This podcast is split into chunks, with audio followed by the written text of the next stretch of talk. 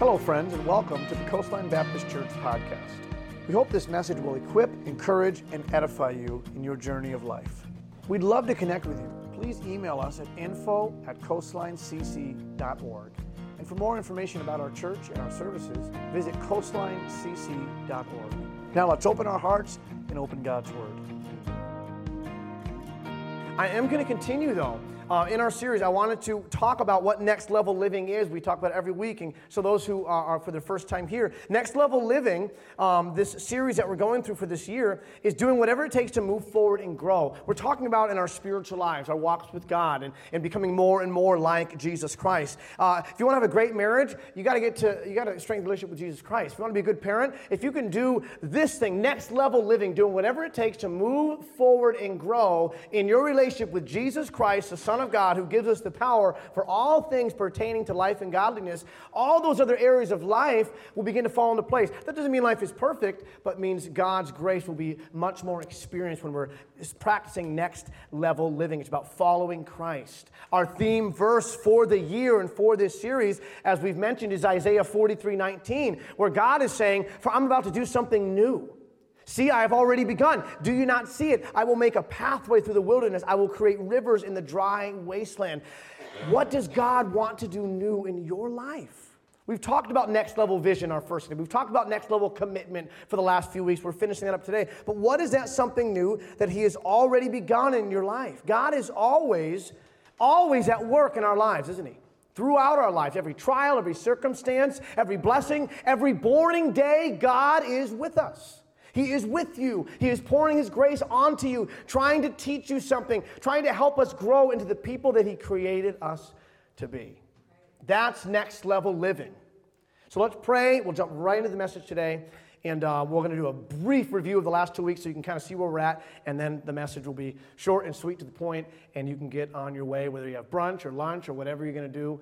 We just want to give you as much time as we can. Let's pray together. Lord, we love you. We thank you for being so good to us. Thank you for your love. Thank you for your goodness in our lives. Thank you for your grace. Lord, I ask you just to bless all the moms in the room, all the ladies in the room, and bless our service. Fill me with your spirit. Help this message to help somebody. In your precious name we pray. Amen. The last 2 weeks we have talked about next level. We've been in the book of Daniel, and we saw that the first week, this was Daniel chapter 1. He was taken captive by the Babylonians, and as a young man, the king wanted to give them his food and his wine, and Daniel said, "I can't do that, man. That's not who I am. I don't believe that." And the Bible says that Daniel purposed in his heart that he would not defile himself with the king's meat. He was determined. He was committed. "I'm not doing that." And God blessed him, and God prospered him, and God's name was glorified. And we talked about how that first week, that next level commitment sets you apart. Daniel was set apart. Him and his buddies, Shadrach, Meshach, and Abednego, they were set apart and did things differently for 10 days, ate vegetables and water, but God blessed. So yes, they were set apart. When everyone was going one way, they were going another way. But while it sets you apart, we also said that at the end there, when God prospered them, yes, next level commitment sets you apart from the crowd, but it sets you apart for greater things than you could ever imagine. And we've seen God's hand in the life of Daniel. You are set apart for a purpose. The following week, we looked at the story of Shadrach, Meshach, and Abednego in the fiery furnace. Remember I showed the video of the seagulls swallowing those fish whole over in Brewster, and we talked about how next level commitment is not free of risk. It's not free of challenges, but the end result is worth it. We said anything of real worth starts with commitment and requires fierce determination on your journey towards that end result. And in chapter 3 of Daniel, we saw that this king, Nebuchadnezzar, made this huge gold statue and said everybody needs to bow down and worship that when the music starts. Shadrach, Meshach, and Abednego, these children of God, didn't do that. They were snitched on. The king was in a rage. He threw them in the furnace. And we saw that, yes, next level commitment to Christ will often lead us to the fire. It puts us in situations that are challenging, that are tough, that kind of go against what's comfortable. And yes, we saw in their lives that next level commitment to Christ led them literally to the fire, but it will always lead you through the fire. It may lead you to the fire, but next level commitment will always lead us through the fire. Although my commitment didn't always lead me down an easy road, it always led me to Christ. Although I didn't get the answer that I wanted to the prayer that I prayed, God had bigger and better plans that I couldn't see from my vantage point. And And that's what we've talked about when it's been about next level commitment the last few weeks. So today I want to be super quick. This is my gift to mothers, a super short message, all right?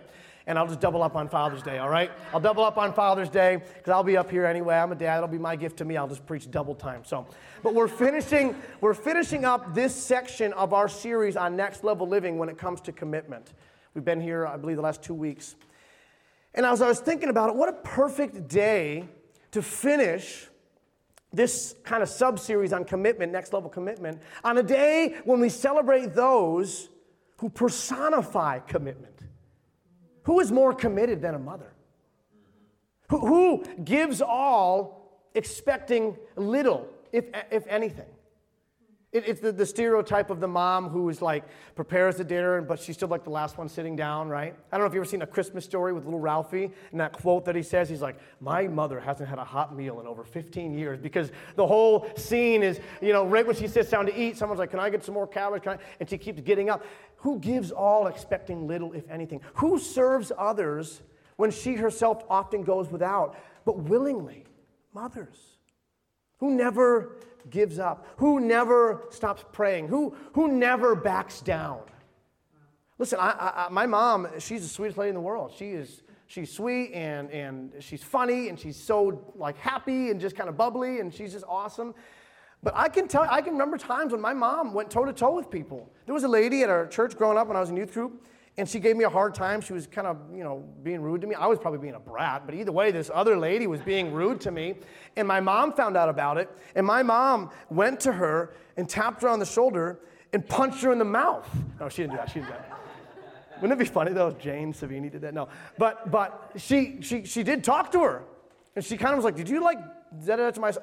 Like, I remember that. And that's not really like my mom. I've watched my wife, Marissa, the mother of my children, advocate for her children, for her autistic son, for our son who can't advocate for himself. And I've watched her go toe-to-toe for the right things. Who never backs up? Mothers. And as I've said, we've been in Daniel for the last few weeks. And in Daniel 6, where we're going to finish today, we get to the story that most everybody, whether they grew up in church or not, have heard this story. And this is Daniel in the lion's den.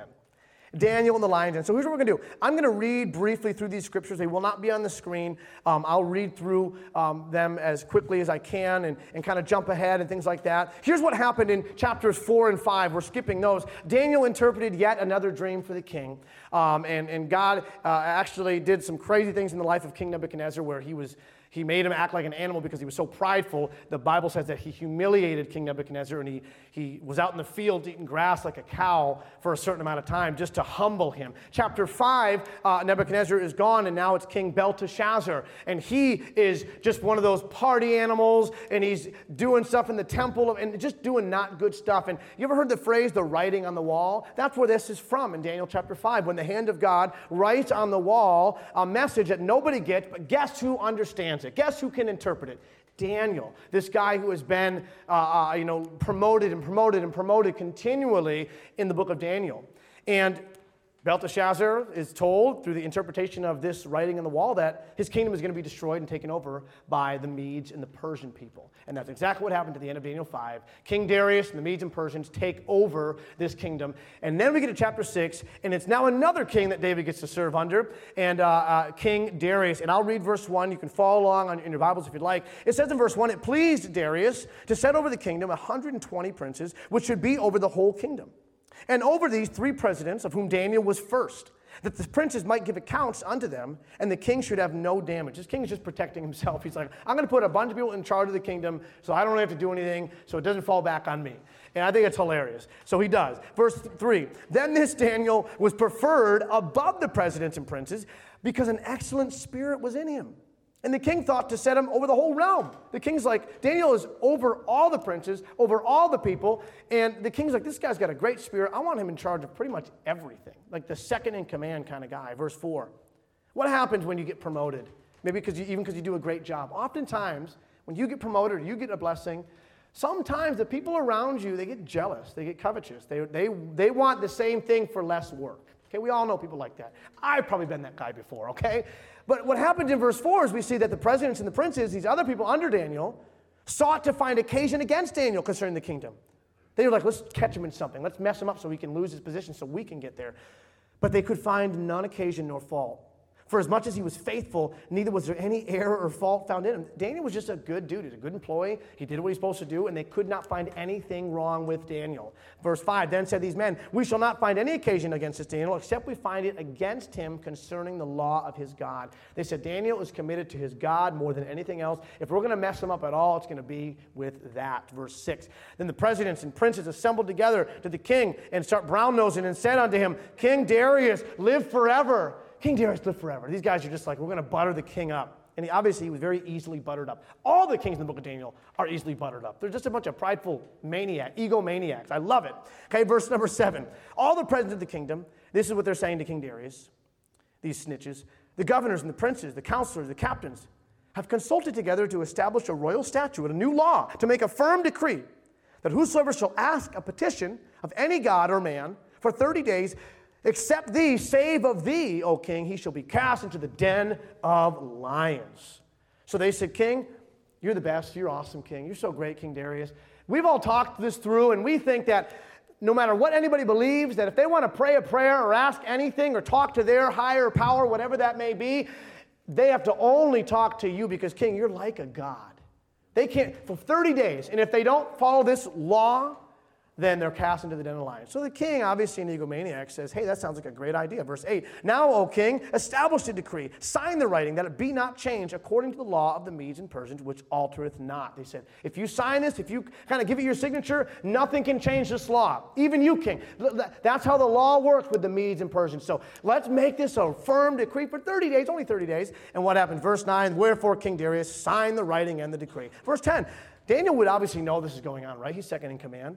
Verse 10, now when Daniel knew that the writing was signed, he went into his house, and his windows being open in his chamber toward Jerusalem, he kneeled upon his knees 3 times a day and prayed and gave thanks before his God as he did aforetime. Now let me just pause and say this briefly.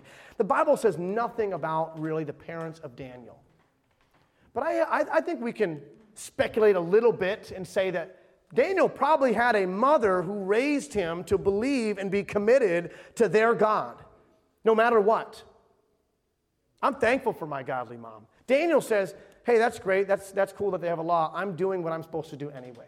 I'm going to continue to be committed. Windows open towards Jerusalem, not just once, not twice, but 3 times a day. I'm going to vocally, publicly pray to my God. Verse 11, these men were ready for it. They assembled and found Daniel praying and making supplication before his God. Then they came near and spake before the king concerning the king's decree. And they go to him and say, didn't you sign this law, right? You signed this law?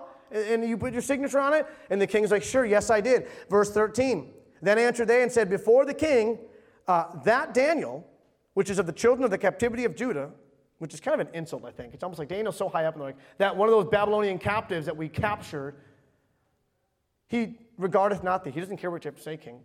He's not listening to you, O king, nor the decree that thou hast signed, but make this petition, he prays, 3 times a day. And they're snitching. They're like, look what he did, king. You signed it. Verse number 14. Daniel was so well liked. It says, then the king, when he heard these words, was sore displeased with himself and set his heart on Daniel to deliver him.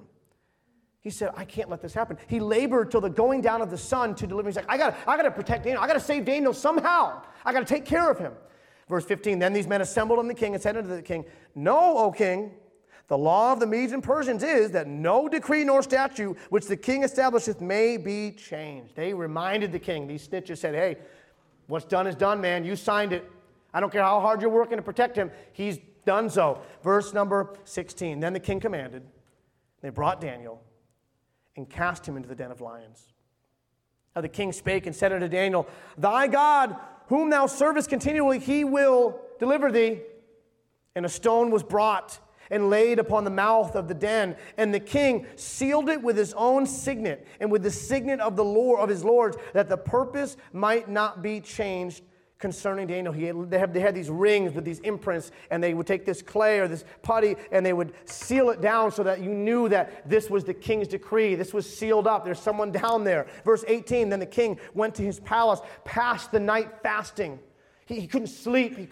He was sick because he was so worried about Daniel. He didn't want that to happen, but the law was the law. In verse 18 it says, neither were instruments of music brought. He didn't want any of the music or the people to come and serenade him. It says his sleep went from him. Then the king arose very early in the morning, and he went in haste unto the den of lions. We're talking about next level commitment. Daniel's been in the lion's den for the night. Next level commitment, church, often brings us to impossible situations. It just does. God called my family to move to Cape Cod to plant a church. He knew it was 6 months before the country shut down because of COVID. That seems like an impossible situation. God led our family to leave a secure job with a paycheck where everybody was pretty settled, where we were fairly comfortable, to hit the road for a year with 4 young children, including a child with severe special needs. That seems like an impossible situation. God decides to remove us from a very secure housing situation this last fall that we were secure in, that was in our budget, and kind of have us float around and be very unsure. And in one of the most expensive places in the country to live, especially right now, God has placed us, and next level commitment often brings us to impossible situations where there really is no answer. It's out of our control. I can't do anything about this. But let's see what happens to Daniel in his impossible situation. Verse number 19 says, the king arose very early in the morning and went in haste. He ran unto the den of the lions, and when he came to the den, he cried with a lamentable voice unto Daniel. Lamentable as in he was probably thinking he was not going to get an answer, because this was an impossible situation. He cried unto Daniel, and the king spake and said to Daniel, O Daniel, servant of the living God, capital G. He obviously had some faith. Is thy God, whom thou servest continually, able to deliver thee from the lions? And these next 3 words of verse 21, there's so much power in them. Then said Daniel. Yep. Woo, baby, that's great. In the lions and overnight. Hey, are you still good down there? Did your God save you? Then said Daniel unto the king, O king, live forever. I love that too. He's probably mocking the other guy. O king, live forever. My God hath sent his angel, hath shut the lion's mouth, that they have not hurt me, for as much as before him innocency was found in me, and also before thee, O king, have I done no harm. Then the king, exceedingly glad for him, commanded that they should take him up out of the den. So Daniel was taken up out of the den, and no manner of hurt was found upon him, because he believed in his God. Daniel probably got a pretty good night's rest. He probably had a lot of soft, cuddly pillows to lay on in that lion's den. God protected him. Next level commitment, yes, brings us to impossible situations that we don't know what to do. But what I love is that it doesn't just bring us to impossible situation. When you decide, I'm going to commit to Jesus Christ and his will for my life, whatever the word says, I'm going to follow. Even if it's hard, even if it's challenging, even if it doesn't make sense, I am committed to Jesus Christ. My life is yours to control. When we make that choice, it will, I guarantee you, bring you into impossible situations. But praise God, it brings us to impossible situations that are controlled by the God of all possible. That's the truth, church.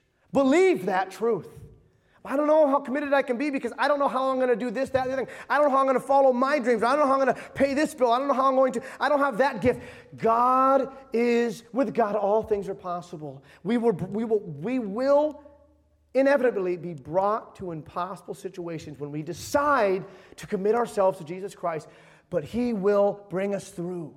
He's the God of all possible. Let him lead you. We have Mother's Day today. Our moms. New moms. We have new moms. We have, I would never say old moms. We have moms who've been doing it for longer than the new moms. We have tired moms. We have weary moms. Stressed. and anxious moms, maybe overwhelmed moms.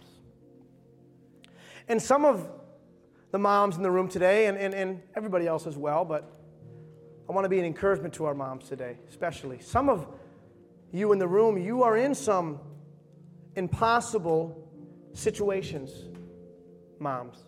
Surrounded by lions of doubt,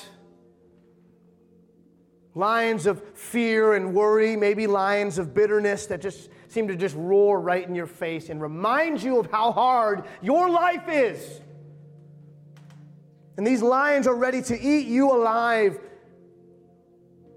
But you got Jesus. You got faith.